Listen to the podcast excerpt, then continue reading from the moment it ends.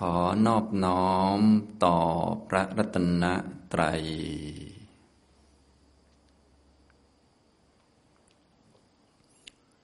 สวัสดีครับท่านผู้เข้าปฏิบัติธรรมทุกท่าน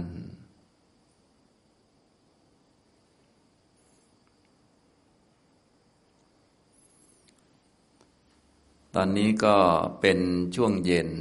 ของวันที่เจ็ดในการเข้ามาปฏิบัติธรรม สำหรับวันนี้ก็มีการสอบอารมณ์เป็นครั้งที่สองนะก็เหมือนเดิมผ่านทุกคนนะเพราะว่าผ่านตั้งแต่ครั้งแรกแล้วนะก็ไม่ต้องมีเรื่องกังวลอะไร ไปพูดคุยสอบถามเรื่องนั้นบ้างเรื่องนี้บ้างนะเพื่อจะได้พูดคุยกัน หรือว่าท่านใดมีคำถามก็จะได้ถามเฉพาะ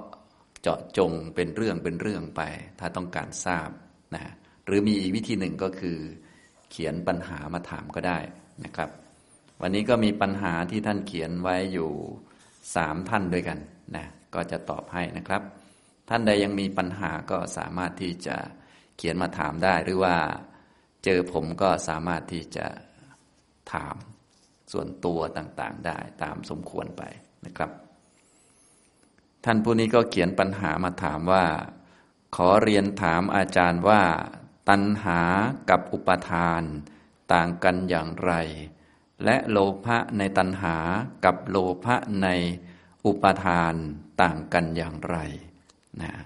ตัณหากับอุปทานเนี่ยต่างกันยังไงว่างั้นเถอะนะตัณหาก็คือสภาวะที่ มีความติดข้องเพลิดเพลินยินดีก็ตามหลักที่เราท่องกันนั่นแหละนะถ้าเป็นตัวตัณหาเนี่ยมันจะเป็นตัวก่อให้เกิดในภพใหม่นะเป็นโปโนภวิกา เป็นนันดิราคะสากตา มีลักษณะอาการเป็นนันทิก็คือมันจะทำให้เพลิน แล้วก็ก่อให้เกิดความกำหนัดก็คือมันย้อมจิตเราได้ทำให้จิตเราเป็นสีสันต่าง ส่วนใหญ่ตัณหามันก็จะยอมให้เป็นสีชมพู ก็คือมันจะรักสิ่งต่างๆที่น่ารักโดยเฉพาะพวกสุขเวทนา ส่วนไหนที่เป็นอัศทะก็คือสิ่งที่ให้ความสุขโสมนัสได้ มันก็จะย้อมจิตนะจริง ๆ สิ่งนั้นมันก็เป็นของไม่เที่ยงมีโทษอยู่ แต่ว่าส่วนใหญ่จะมองไม่เห็น มันมีนันทิคือความเพลิน มีราคะคือความกำหนัด แล้วก็มันทำให้เกิดความยินดีอย่างยิ่ง ในอารมณ์อันนั้นอันนั้นคืออยากจะมีอีก อยากจะเป็นอีก อยากจะเสพอีกเห็นอีกได้ยินอีก อยากจะเกิดในภพนั้นภพนั้นอีกนะอย่างนี้เรียกว่า ตัตระตัตราพินันดินี ก็คือเป็นสภาวะที่ทำให้เพลินอย่างยิ่งในอารมณ์อันนั้นอันนั้นนะถ้ามีอาการพวกนี้เราสามารถทักได้เลยก็ว่าคือตัณหา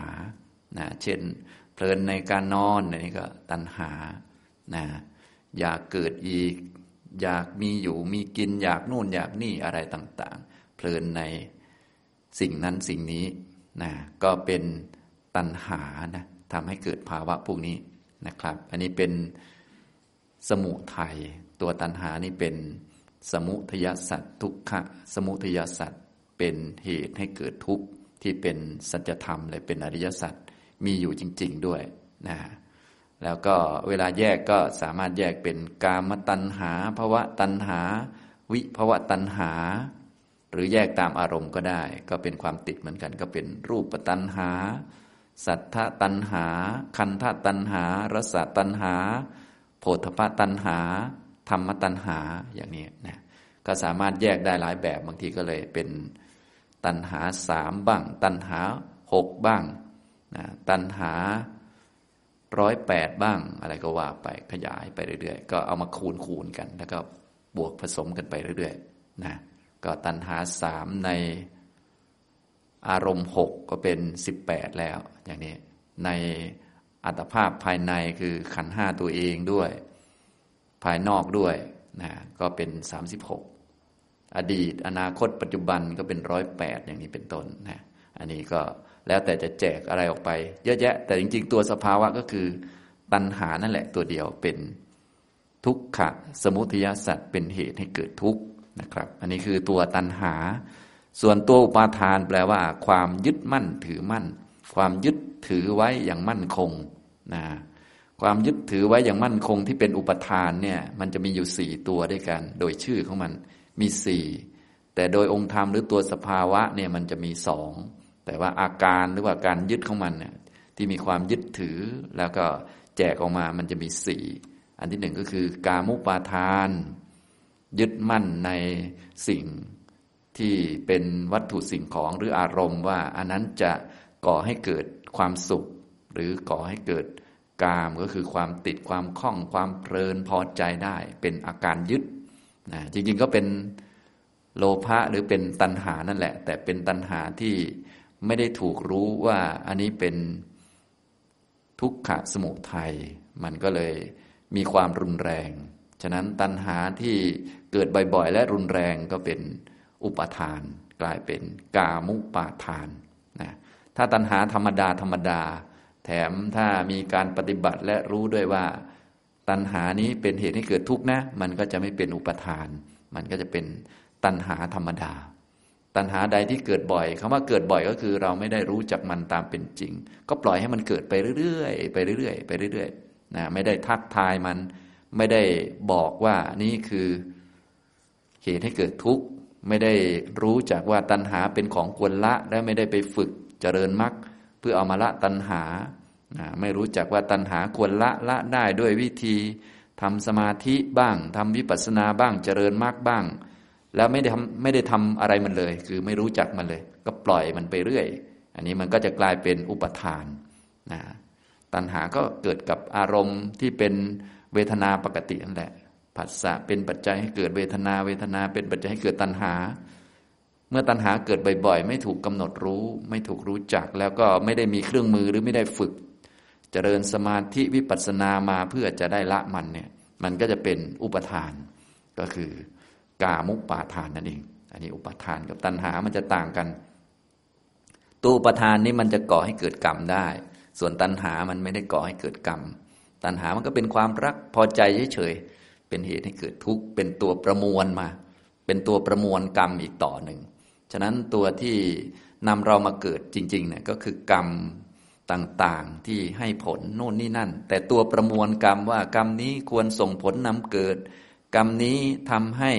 ได้ลูกตาแบบนี้ได้หูแบบนี้ กรรมนี้สร้างฉากชีวิตอย่างนั้นอย่างนั้นเนี่ยพวกนี้ตัวประมวลก็คือตัณหานะประมวลกรรมนะอย่างนี้ทำนองนี้ก็ทำหน้าที่คนละอย่างกันนะอันนี้ก็ความรุนแรงก็ต่างกันนั่นเอง อุปทานก็จะมีความรุนแรงทีเดียวนะรุนแรงยึดถือมั่นเลยทีเดียวนะก็จะเกิดกับคนที่เรียกว่าไม่ได้ กำหนดรอบรู้ตัณหา ไม่ได้รู้จักตัณหาว่าเป็นทุกขสมุทัยไม่ได้ฝึกปฏิบัติเจริญมรรคเพื่อละตัณหา ตัณหามันก็จะเป็นอุปทานนะอย่างนี้ทำตรงนี้ แต่ถ้าค่อยๆฝึกไปเรื่อยๆไปเรื่อยๆนะตัณหามันก็จะถูกค่อยๆ ถูกละ อุปทานมันก็จะถูกละตามไปด้วยอย่างนี้นะส่วนอุปทานที่สองอุปทานที่หนึ่งคือกามุปาทานนะอุปทานที่สองก็คือ ทิฏฐุปาทาน ก็คือยึดมั่นในความเห็นที่ผิด จริงๆ มันเป็นความเห็นผิดแต่ยึดไว้อย่างมั่นคงเลยนะอันนี้ความเห็นผิดที่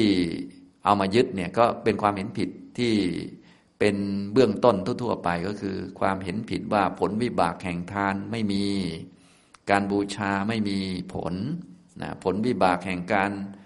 ทำบุญกิริยาต่างๆนะทำมงคลกิริยาไม่มี ผลวิบากของกรรมที่ทำดีทำชั่วไม่มีอะไรพวกนี้แล้วก็เอามายึดยึดมั่นว่า ที่ตัวเองยึดไว้นั้นมันถูกแน่นอนอย่างนี้ทำตรงนี้ ก็คล้าย ๆ เดิมนั่นแหละก็คือไม่ได้กำหนดทิฏฐิว่ามันเป็นทิฏฐิเป็นความเห็นผิด พอไม่ได้กำหนดมันก็ยึดถือมั่นหมายเลย แน่นไปเลย ก็คล้าย ๆ พวกโลภะเหมือนกัน หรือตัณหาเหมือนกัน ฉะนั้นอะไรที่เราไม่รู้จักมันเนี่ยมันก็จะมาสู่ความยึดนั่นเอง ซึ่งมีอยู่สองตัวแหละที่มาสู่ความยึดถือเป็นอุปทานสี่ก็มีตัวที่หนึ่งก็คือตัณหาหรือโลภะเนี่ยนะโลภะเจตสิกตัวนี้นะ ตอนเกิดแรกๆที่มันเกิดตามเวทนาเนี่ยมันจะเป็นตัณหา พอเลยมามันจะเป็นอุปทานนะตามหลักปฏิจจสมุปบาทนั่นเอง ตัณหาเป็นปัจจัยให้เกิดอุปทานอย่างนี้นะครับ ซึ่งบางครั้งเวลามีตัณหาเกิดขึ้น มันจะมีทิฏฐิผสมมาด้วยนะบางทีไม่มีทิฏฐิผสม บางทีมีทิฏฐิผสมนะเมื่อใดทิฏฐิที่ไม่ได้ถูกกำหนดรู้ไม่ได้ทักมันนั่นเองนะทิฏฐินั้นเมื่อมาเกิดกับโลภะมันก็จะเป็นทิฏฐุปาทาน ซึ่งแบ่งเป็นสามอัน ก็เลยเป็นอุปทานสี่อุปทานอันที่หนึ่งนี้เป็นโลภะก็คือตัณหานั่นแหละ แต่กลายเป็นชื่อชื่อหนึ่ง เป็นกามุปาทาน ยึดมั่น ในสิ่งนั้นสิ่งนี้ว่าจะช่วยให้เกิดความเบิกบานแช่มชื่น คือให้มันเป็นกามนะ่ะคือสนองตอบต่อเราทำให้เราได้เสพได้เสวย ได้รับประโยชน์ แง่มุมนั้นแง่มุมนี้ เหมือนเราเกิดมาแล้วเราได้รับประโยชน์ โดยการกิน การนอน การได้ทรัพย์สมบัติโน่นนี่นั่นได้อะไรต่อมีอะไรเหมือนความรู้สึกพวกเราทั่วไป ที่ยึดว่าเวลาได้กินได้ดื่มได้อะไร เหมือนกับเราได้รับผลประโยชน์ ซึ่งจริงๆเรามันไม่มีตั้งแต่ต้นแล้วมันเป็นแค่กามุปาทานเฉยๆมันเป็นความยึดนะพอตัวเองได้รับผลประโยชน์อย่างนี้นะเราก็พยายามทำให้ตัวเองได้รับผลประโยชน์นี้อีก ถ้าคนดีหน่อยก็ไปทำบุญก็พยายามทำบุญ เพื่อตัวเองจะได้เสวยผลของบุญ เช่น มีข้าวกินเหมือนเดิม ได้ไปสวรรค์ได้เจอเนื้อคู่นู่นนี่นั่นก็ เนี่ยก็ทำอุปทานก็เป็นปัจจัยให้เกิดกรรมก็คือเกิดภพเกิดชาติต่อไปนะฉะนั้นตัวที่ล็อกไปทำกรรมจริง ๆ ก็คือตัวอุปทานนี่แหละ ส่วนตัวทิฏฐิมันก็จะแบ่งเป็นสามตัว มีอันที่หนึ่งทิฏฐุปาทาน ยึดยึดมั่นในความเห็นผิด ยึดแบบไม่ปล่อย ยึดว่ามันถูกนั่นแหละ จริงๆมันผิดนะที่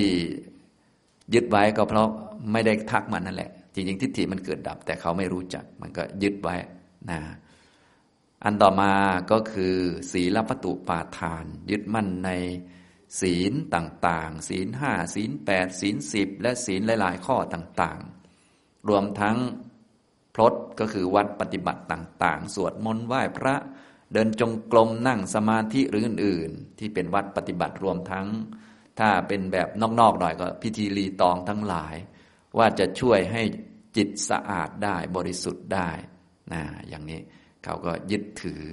ความยึดถืออันนี้เป็นความเห็นผิด เพราะว่าการที่จิตจะบริสุทธิ์ได้มันมีวิธีเดียวคือมรรคแปดนะเขายึดถือ ศีลพลดหรือว่าอะไรอื่นๆ นอกมรรคมีองค์แปดว่า เป็นสิ่งที่จะช่วยให้จิตบริสุทธิ์ แล้วก็มั่นเหลือเกินอย่างเงี้นะพิธีรีตองต่างๆ จะช่วย ขจัดปัดเป่าภัยอันตรายออกไปจากจิตเขาก็มีเยอะแยะ อันนั้นก็หยาบหยาบทั่วไป จนกระทั่งถ้ายังไม่หมดทิฏฐิหรือว่ายังไม่ได้กำหนดทิฏฐิพวกนี้ก็ยังมายึดสำหรับนักปฏิบัติบ้างตามส่วนไป ก็คือยึดว่าด้วยศีลนี้ด้วยวัดแบบนี้ เราจะบริสุทธิ์ได้ จิตจะสะอาดขึ้นได้อะไรประมาณนี้นะซึ่งพวกเราถ้ายังเป็นปุถุชนอยู่ก็จะมีแอบแอบมาบ้างเหมือนกันนะอย่างนี้ทำนองนี้ อย่างเราเข้าคอร์สเนี่ยรู้สึกว่าจิตจะสะอาดขึ้นบ้างไหมครับเนี่ยนะสะอาดขึ้นกว่าอยู่ที่บ้าน มันก็ยังมีแอบแอบอยู่นะ จริง ๆ มันก็ไม่เกี่ยวกับมาเข้าคอร์สหรืออยู่ที่บ้านนะมันเกี่ยวกับองค์มรรคว่าอยู่ที่ไหนมันมีองค์มรรคอยู่ที่นั่นแหละ มันสะอาดนะไม่เกี่ยวกับสถานที่ แต่บางคนก็ยังมีเรื่องสถานที่ยังมีเทคนิคนู่นนี่นั่น วัดปฏิบัติต่าง ๆ อะไรต่อมีอะไรก็ เขาก็จะมียึดถือบ้างอะไรบ้าง ก็ความยึดเหล่านี้เป็นทิฏฐิชนิดหนึ่ง เรียกว่า ศีลปตุปาทาน ยึดมั่นในศีลและวัดนะถ้าศีลวัดที่ถูกต้องเขาเอาก็เอาไว้แบ่งแยกเป็นกลุ่มคนอย่างเช่นศีลห้าก็เป็นคนธรรมดาทั่วไป ศีลแปดก็สำหรับแม่ชีหรือว่าคนที่จะรักษาอุโบสถศีลสิบก็สามเณรศีลสองร้อยยี่สิบเจ็ดก็เป็นพระแบ่งแยก จะบอกว่าชนชั้นก็ไม่ถูกแบ่งแยกเพศ ให้เหมาะสมกับการ อยู่ในสังคมเคารพกันให้ถูกต้องอย่างนี้ถ้าเข้าใจก็ไม่เป็นปัญหาอะไร ถ้าไม่เข้าใจก็ไปยึดถือได้อีกนะอย่างนี้ฉะนั้นศีลนี้ก็เป็นเครื่องช่วยแบ่งแยก แล้วก็การปฏิบัติต่อกันรวมทั้งทำให้มีเวลามากขึ้นอะไรก็ว่าไป อย่างเช่นจากห้ามาแปดนี่ก็สะดวกขึ้นเยอะ แต่ไม่ได้หมายความว่ามันจะบริสุทธิ์อะไร แต่มันสะดวกในการที่ถ้าเรารู้จักหลักมักมีองค์แปดรู้จัก ข้อปฏิบัติเราก็จะได้มีเวลามาสร้างมาทำขึ้น อย่างนี้เป็นต้นนะอันนี้ แต่ถ้าไปยึดตัวศีลเลย ยึดตัววัดเลย อย่างเช่น ยึดการนั่งเลยอะไรเงี้ย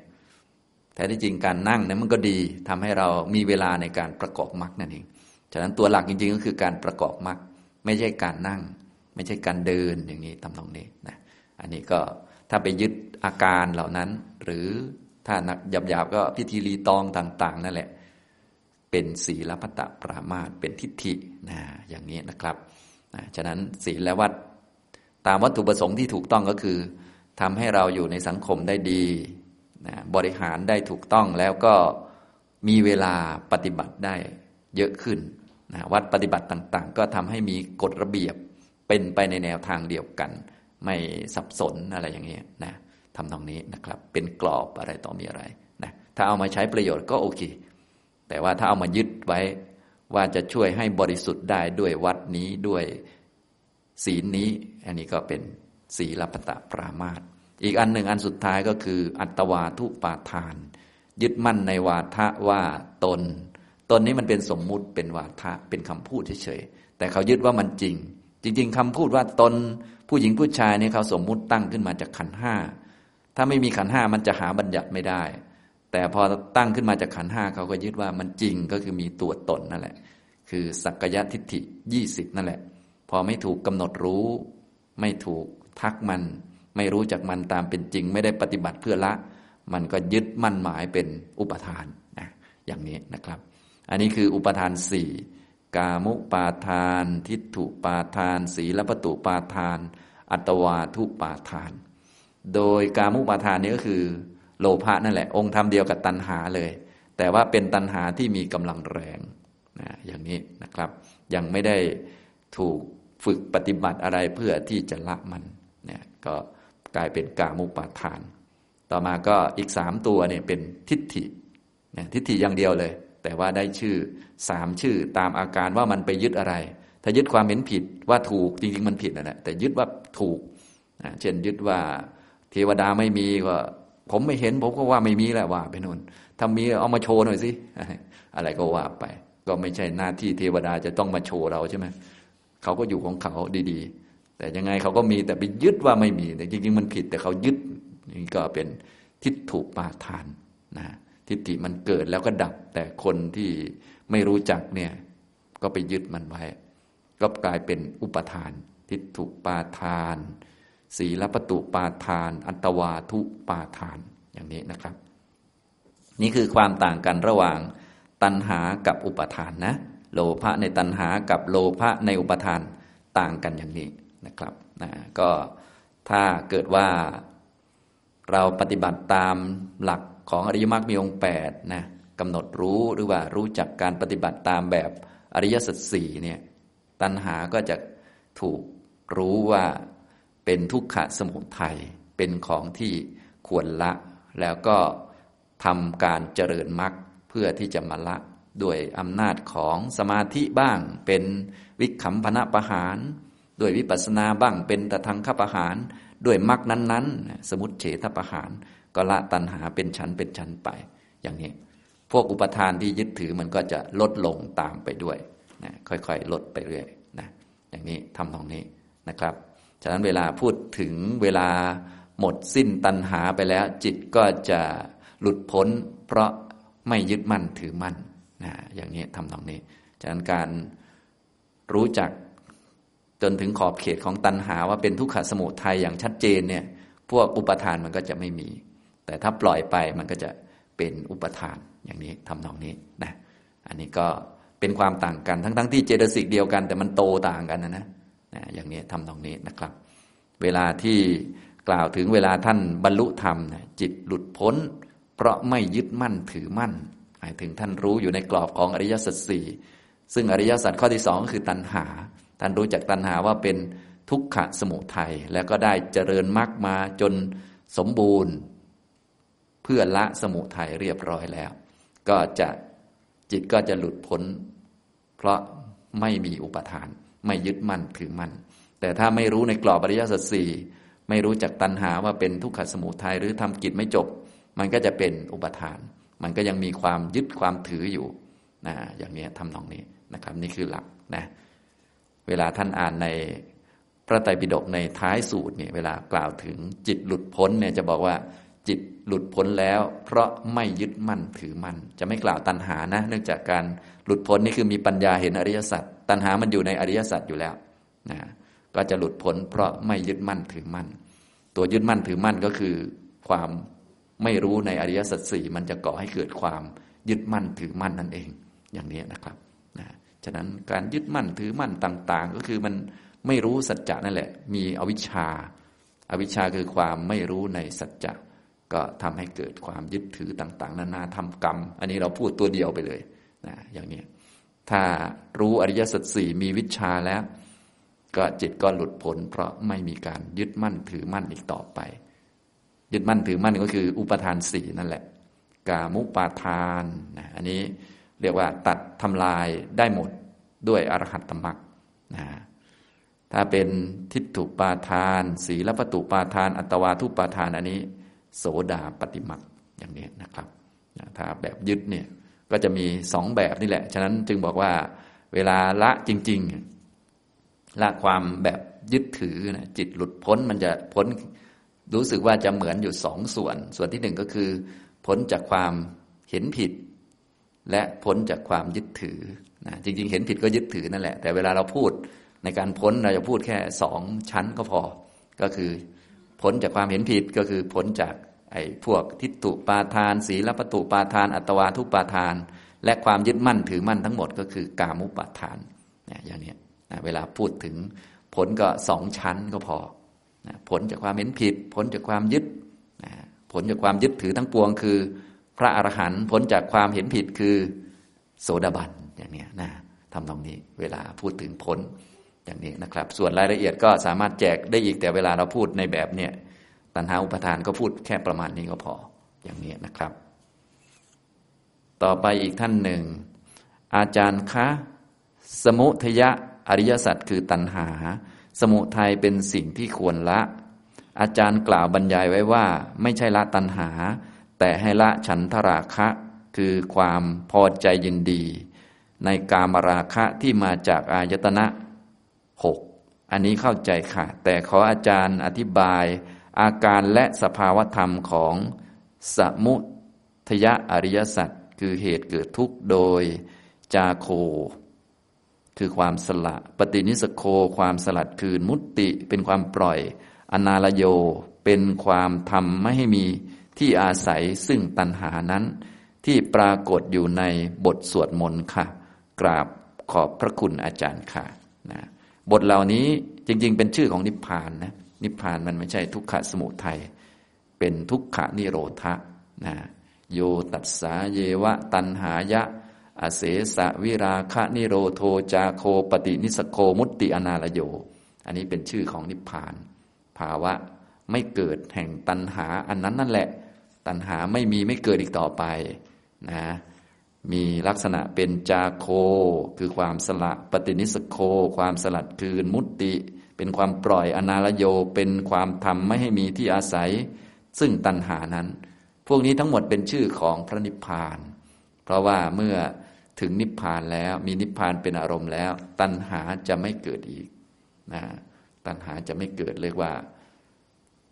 เป็นนิโรโทนิโรธะนะเป็นจาโคปฏินิสโคมุตติอนาลโยนะอย่างนี้นะครับ อาการแสดงเนี่ยเหมือนกับแสดงอาการ ตัณหาไม่เกิดและความปล่อยความวาง แต่เดิมมีตัณหามันยึดไว้ ต่อมาก็ไม่มีตัณหาก็ไม่มีอะไรให้ยึดให้ถือและอะไรประมาณนี้ แต่จริง ๆ เป็นชื่อของนิพพานเนื่องจากว่าเวลาถึงนิพพานแล้วนะตัณหามันหมด ก็เลยใช้ความสิ้นตัณหาหรือความไม่เกิดของตัณหาเนี่ย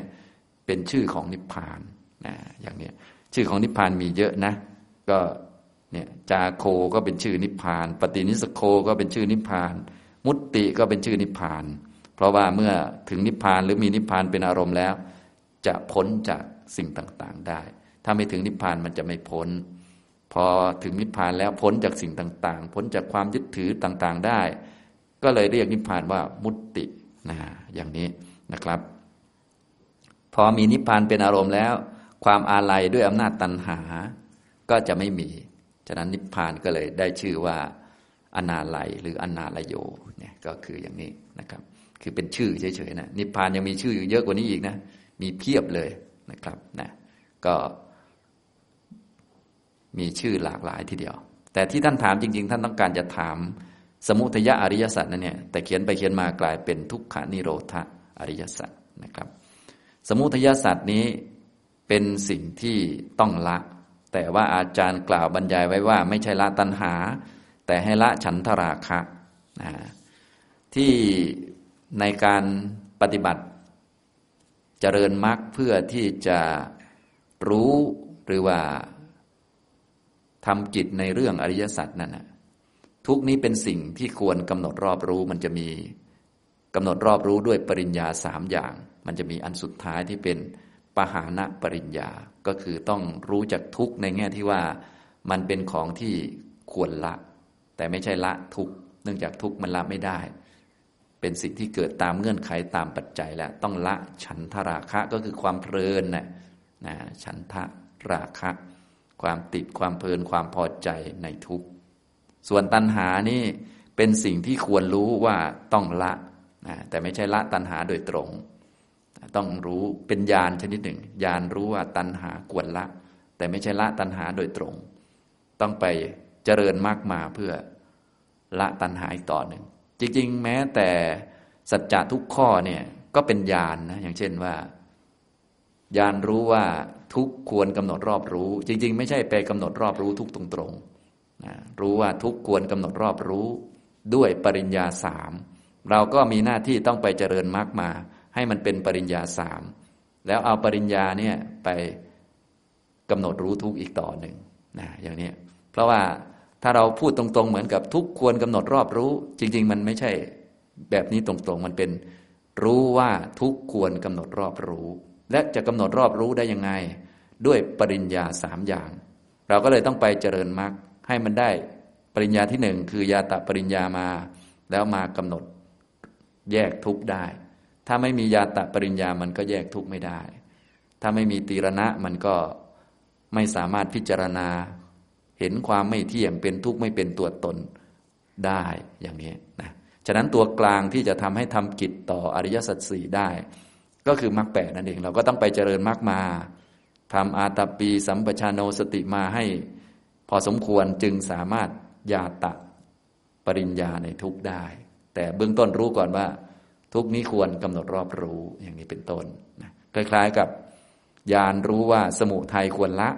นะถ้าเราฟังเพลินๆเหมือนกับต้องละสมุทัยแต่จริง ๆมันเป็นความรู้ว่าจะต้องละสมุทัยแต่ว่าพอรู้ว่าสมุทัยควรละเรียบร้อยแล้ว ก็ต้องมันเป็นญาณชนิดหนึ่ง ฉะนั้นญาณก็จะรู้ชัดเจนว่า ละได้ด้วยอะไร ละได้ขนาดไหน มีข้อจำกัดอะไรบ้าง ก็คือละได้ด้วยสมาธิมีข้อจำกัดอย่างนี้ ละด้วยวิปัสสนา มีข้อจำกัดอย่างนี้ ละด้วยมรรคชั้นนั้นชั้นนี้ ละได้ขั้นนั้นขั้นนี้ ก็ต้องไปเจริญมรรคมา เพื่อละอย่างนี้ทำนองนี้ทำให้แจ้งนิโรธก็คล้ายกัน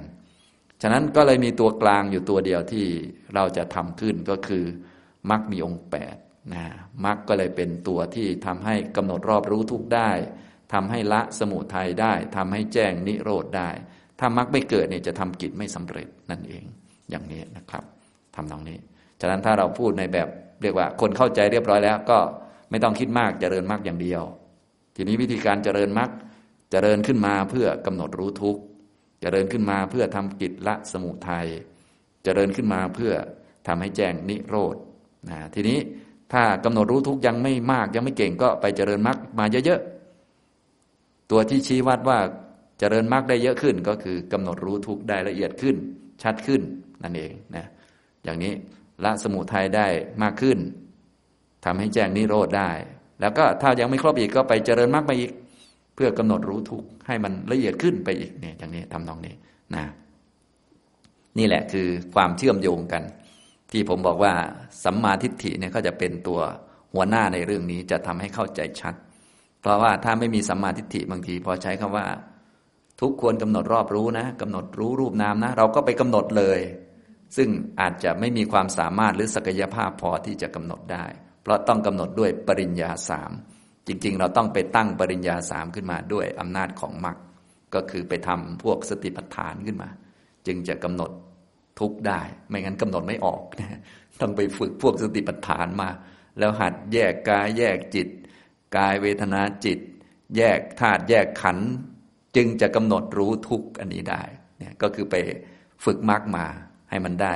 ญาตะมาอย่างนี้ทำตรงนี้นะครับ เหมือนสมุทัยก็เหมือนกันเป็นของควรละนะฟังเผินๆเหมือนกับว่า ให้ละสมุทัยเลย ฟังเผินๆจะเป็นอย่างนั้นแต่ความจริงคือ รู้ว่าควรละกับควรละนี่ไม่เหมือนกันนะรู้ว่าควรละ กับควรละนี่ไม่เหมือนกัน เหมือนกับความทุกข์ต่าง ๆ โศกะปริเทวะ ความทุกข์กายทุกข์ใจเจ็บป่วยต่าง ๆ เนี่ย เป็นสิ่งที่ต้องกำหนดรู้ให้ได้ ว่ามันเป็นทุกข์ไม่ใช่เรา สมมุติเรารู้อย่างนี้แล้วแต่ว่าเราก็ยังทำไม่ได้อยู่ดี พอปวดขึ้นมาก็เราปวดอยู่ดีทำไงล่ะ ก็ต้องไปเจริญมรรคมา อย่างนี้พอเข้าใจไหมนะอย่างนี้ตัวกลางที่จะทำให้ทำกิจได้ก็เลยเป็นมรรคนั่นเอง อย่างนี้นะครับ อันนี้ ต่อไปอีกท่านหนึ่งขอเรียนถามอาจารย์ค่ะ ในเรื่องของขันห้า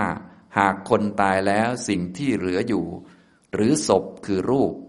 สิ่งที่ออกจากร่างคือจิต คือเวทนา สัญญาสังขารวิญญาณใช่หรือเปล่าคะ ขอบคุณค่ะนะไม่มีอะไรมันออกจากร่างนะ มีแต่ของเกิดดับอย่างเดียวนะก็ตอนนี้ยังไม่ตายก็ไปถึงขันห้ามันยังรวมกันอยู่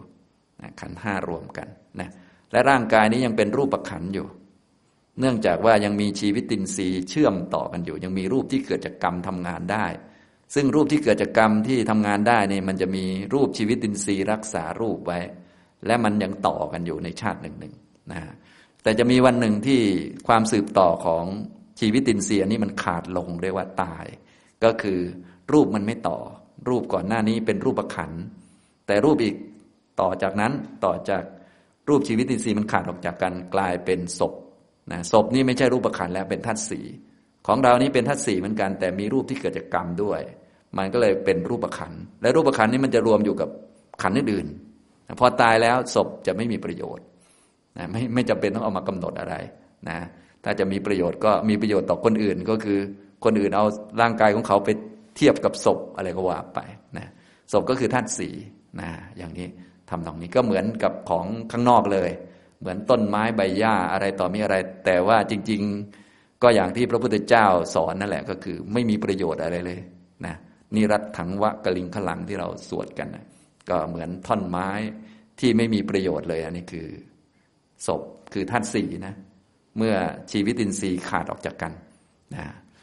พอชีวิตินทรีย์ขาดออกจากกันเนี่ย พวกนามธรรมเขาก็ไม่อยู่แล้ว เขาก็เกิดแล้วก็ดับไปฉะนั้นถ้าพูดถึงด้านร่างกายเนี่ยก็ชีวิตินทรีย์หยุดต่อนะก็คือ ชีวิตินทรีย์รูป รูปชีวิตินทรีย์นี่เป็น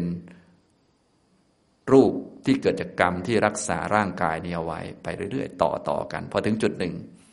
ความขาดของชีวิตินทรีย์มันจะขาดออกจากกันมันก็จบแล้ว ระหว่างร่างนี้กับร่างที่เป็นศพนี่ขาดกันตรงมรณะ ก็คือรูปชีวิตินทรีย์ตัดขาดออกจากกันนะซึ่งการตัดขาดออกจากกันรูปชีวิตินทรีย์นี้มันพ่วงอยู่กับกรรมเก่า แล้วก็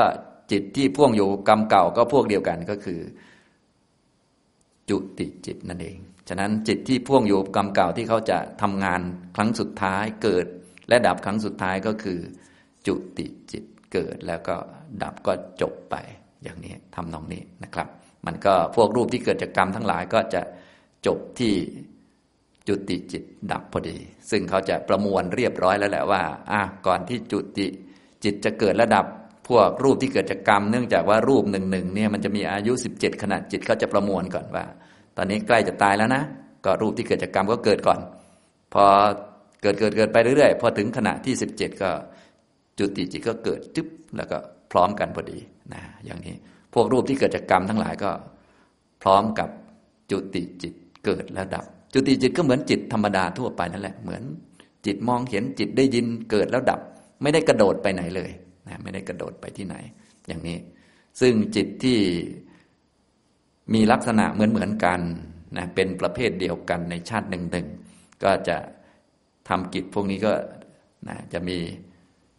ปฏิสนธิวิญญาณ ปฏิสนธิจิตเนี่ยก็เป็นวิบากที่นำเรามาเกิดนะดวงใดดวงหนึ่งในมหาวิบากแปดนี่นะ อันนี้ก็ต้องเรียนเป็นหนังสือสักหน่อยหนึ่งพูดให้มันยากสักนิดหนึ่งมันจะได้ดูดูดีนะเนี่ย อันนี้ปฏิสนธินะเชื่อมต่อจากภพที่แล้วมานะทีนี้ก็รักษาความเป็นบุคคลนี้ไว้นะก็คือผวังขจิต เดี๋ยวสักหน่อยพวกเราก็จะเป็นนอนหลับก็ผวังยาวเลย แต่จริงๆผวังตอนนี้ก็มีอยู่ก็คือ รักษาความเป็นคนไว้ระหว่าง การมองเห็นกับการได้ยิน มันก็ยังเชื่อมความเป็นคนเดียวกันไปอยู่ แต่ถ้ามองเห็นปุ๊บผวังตัดไปมันก็ผวังไม่มีไม่เกิดแล้วหรือ ถ้าด้านรูปก็คือ ไอ้เจ้าชีวิตตินซีมันไม่ต่อ มันก็พอมองเห็นเราก็ตายได้เลยนะอย่างนี้มองเห็นลงจิตก็ตายได้เลยอย่างนี้ทำตรงนี้นะสรุปแล้วตัวเราก็คือขันห้านั่นเองรวมกันอยู่ เมื่อตายคือขันห้าแยกจากกัน ก็เกิดดับปกติเลย ไม่มีใครกระโดดไปที่ไหน ไม่มีวิญญาณออกจากร่างอะไรไปที่ไหนเลยนะก็คือ เกิดและดับในร่างนี้จบไป ต่อไปเวลาไปเกิดที่อื่นก็ตามสมควรไปนะแต่ด้วยความรวดเร็วของวิญญาณเนี่ยเราก็อาจจะรู้สึกว่าเออวิญญาณออกจากร่าง วิญญาณไปเกิดที่นั่นที่นี่ อันนี้ก็คือเป็นอาการของวิญญาณที่มันรวดเร็ว เหมือนกับเห็นแล้วก็ได้ยินมันก็เหมือนอยู่ด้วยกันเลยนะแต่ว่าถ้าพูดแบบเรียกว่าคนที่ท่านรู้จริง ๆ แบบวิญญาณมันเร็วมากเนี่ยก็จะเกิดที่นี่ดับที่นี่เลย แล้วอันใหม่ก็อีกอันหนึ่งเลยอย่างนี้แต่ว่าสำหรับคนที่เรียกว่าอาจจะมีอภิญญา แต่ว่าเรียกว่าไม่รู้จักว่าวิญญาณมันดับรวดเร็วขนาดไหนก็อาจจะคล้าย ๆ เหมือนเหมือนเป็นจากอันนี้ไปสู่อนนู้นอย่างเงี้ยทำตรงนี้นะก็คือเก่งในด้านสมาธิมองเห็น แต่ว่าในด้านปัญญาจริง ๆ คนละอัน แต่ว่านึกว่าเป็นอันเดียวกันก็มีอย่างนี้เป็นต้นนะก็เลย พวกอภิญญาเนี่ยบางทีก็รู้สึกเหมือนคนเดียวกันสัตว์เดียวกันตายจากภพนี้ไปเกิดในภพโน้นอย่างนี้ทำตรงนี้ได้ แต่ว่าถ้าโดยวิปัสสนาแล้วหรือว่าโดยสภาวะที่แบบระดับปัญญาแล้วเนี่ยจะไม่มีคนไม่มีสัตว์มีแต่ขันห้าเกิดที่นี่ดับที่นี่แล้วก็อีกอันหนึ่งก็ขันใหม่ไปเลยนะอย่างนี้ก็จิตใหม่ไปเกิดที่โน่นแล้วก็รูปใหม่ไปอย่างนี้ก็เหมือนขันห้าเมื่อวาน กับวันนี้เมื่อวานก็หมดไปเลย วันนี้ก็ใหม่เลยนะเพียงแต่ว่าคุณสมบัติมันคล้าย ๆ เดิม โดยเฉพาะด้านรูปยังมีชีวิตินทรีย์ต่อมาอยู่ แต่ก็ยังเป็นคนละรูปนะถ้าเป็นภพหน้าก็แบบนี้แหละ ฉะนั้นถ้าเป็นปฏิบัติแบบวิปัสสนา ก็เลยไม่งงเรื่องภพภูมิอะไรต่อมีอะไรต่างๆ เพราะว่ามันก็เหมือนกับเมื่อวานกับวันนี้นั่นแหละ เหมือนเมื่อสักครู่นี้นะก็คือขันห้ากับตอนนี้ ก็คือขันห้าแต่ขันห้าเมื่อสักครู่มันดับไปหมดแล้ว เพียงแต่ว่ารูปมันยังต่ออยู่ ต่อไปก็ภพชาติมันก็คือ รูปมันพัง แต่วิญญาณมันก็เกิดดับปกติ มันก็เป็นอันใหม่ แล้วหารูปใหม่เกิดแค่นั้นเอง ก็ไม่มีใครไปไหน แต่ว่าถ้าพูดแนวพิญญาบางทีก็จะมีเหมือนแสงออกไปบ้างอะไรบ้าง อันนี้ก็คือเขาเห็นในลักษณะของสมาธิ พอดีจิตมันไวมันก็เหมือนกับแสงวิ่งไปได้ อย่างนี้เป็นต้นนะฉะนั้น แบบวิญญาณออกจากร่าง เอ่ยอะไรเอ่ยก็มีได้ตามมุมมองของอภิญญา แต่มุมมองของวิปัสสนาที่เกิดดับแล้วเป็นรูปเป็นนามแล้ว จะไม่มีแบบนั้นเห็นไหมคนละมุมมองกันนะแต่ส่วนใหญ่เวลาเขามองคนเกิดคนตาย คนตาทิพย์เขาไปมองเขาจะมองในแง่อภิญญา จึงเหมือนวิญญาณออกจากร่าง ไปเกิดที่อื่นหรือเป็นแสงไปอะไรไปอะไรอย่างนี้เป็นต้นนะก็เป็นด้านคำพูดนะครับนะก็เหมือนกับ เราเนี่ยถ้าพูดภาษาแบบคนธรรมดาก็คนเดียวกัน เดินจากห้องมาที่นี่ ก็คนเดียวกันเลยใช่ไหมคนเดียวกันในนี้พูดภาษาธรรมดา แต่พูดภาษาวิปัสนา คนที่อยู่ที่ห้องเมื่อสักครู่นี้ที่อาบน้ำแปลงฟันมาเมื่อสักครู่นี้ กับคนที่นั่งฟังธรรมนี้ คนละคนกัน อันนี้พูดแบบวิปัสนานะครับ คนละคนแต่ว่าอันนี้เป็นภาษาพูดนะ คนไม่มีเป็นขันต่อเนื่องกันมา ทีนี้จะบอกว่าคนละคนเสียทีเดียวก็ไม่ถูกเพราะว่าเป็นเงื่อนไขต่อเนื่องกันมา ฉะนั้นเวลาใช้คำพูดจึงมีข้อจำกัด จะบอกว่าคนละคนกันเด็ดขาดเลย ตัดขาดกันเลยก็ไม่เชิงเพราะว่า มันตัดขาดกันไม่ได้ เนื่องจากว่า คนอยู่ที่ห้องเมื่อกี้มันอ้วน มานั่งนี่มันก็อ้วนเหมือนเดิม จะบอกว่าคนละคนมันก็แหมมันพูดไม่ลงมันน้ำหนักมันเท่าเดิมเลย ขึ้นกิโลมันอันเดิมเลยอย่างเงี้ยเป็นต้นนิสัยก็อันเดิมขี้เกียจเหมือนเดิมเลย อย่างเงี้ยก็จะบอกว่าคนละอันก็ไม่เชิงฉะนั้นก็จะบอกว่าอันเดียวกันก็ไม่เชิงอย่างเหมือนมันคนละอันจริงอันนั้นมันคนอดีต แต่คนอดีตนั้นนั้นคล้าย ๆ เดิมก็คือเนี่ยคำพูดมันก็เลยมีข้อจำกัดนะอย่างนี้ทำตรงนี้ ถ้าจะเข้าใจเรื่องนี้ได้ดีต้องปฏิจจสมุปบาทเลยทีนี้นะต้องเชื่อมกันอย่างนี้นะเป็นคนละสภาวะกัน แต่อยู่ในสายเดียวกันกระแสเดียวกัน ก็บอกว่าคนเดียวกันนั่นแหละ แต่เป็นคนละคนกันก็ได้ ตกลง มันยังไงกันแน่นี่แหละ ปัญหามันอยู่ตรงนี้แหละนะฉะนั้นยิ่งเรียนไปยิ่งจะงงไปเรื่อยๆนะ แต่ว่างงหมายถึงว่าคำพูดนะ่ะมันหาคำลำบาก ส่วนถ้าวิปัสสนาเป็นแล้วมันก็เข้าใจหมด ว่าคนมันเป็นภาษาสมมุติ เกิดนั่นนี่มันเป็นภาษาสมมุติ แต่อันที่เกิดจริง ๆ คือทุกไปเกิด คือขันห้าไปเกิดใหม่ ไม่ใช่ขันห้าเดิม ขันห้าไปเกิดใหม่ แค่นั้นเองนะ ชาติปิทุกขาเนะี่ยแม้ความเกิดก็เป็นขันห้าขันห้าโผล่หรือว่ารวมกันครั้งแรกในภพหนึ่งหนึ่งเรียกว่าชาตินะเป็นการที่ขันห้ามารวมกันเป็นการได้อาจตนะครบ เรียกว่าชาติเท่านั้นเองนะทำตรงนี้ไม่มีคนนะนะอย่างนี้ไม่มีใครไปเกิดเลย เป็นขันห้าใหม่ด้วยนะ มันรวมกันใหม่ เพราะว่าที่ชาติเก่านี่มันมันแตกออกจากกันแล้ว ขันห้าที่มารวมกันครั้งแรกในชาติหนึ่งๆเรียกว่า ชาติชาตินะก็แล้วแต่ว่าในภพนั้นๆเนี่ยเรากำเนิดแบบไหน ถ้าเป็นคนก็เป็นตัวเล็กๆ ไปก่อน เป็นหยดน้ำไปก่อน นั่นแหละ เรียกว่าไปเกิดและขันห้ารวมตรงนั้นแหละถ้าเป็นเทพก็ขันห้าโตทันทีเลย ได้อายตนะครบสมบูรณ์เลย ไม่ต้องพัฒนาตัวอะไร อย่างนี้แล้วแต่กำเนิดนะครับ อันนี้นะ ถ้ามีปัญหาก็สามารถถามมาอีกได้นะครับ ปัญหาวันนี้ก็มีสามท่านนะครับ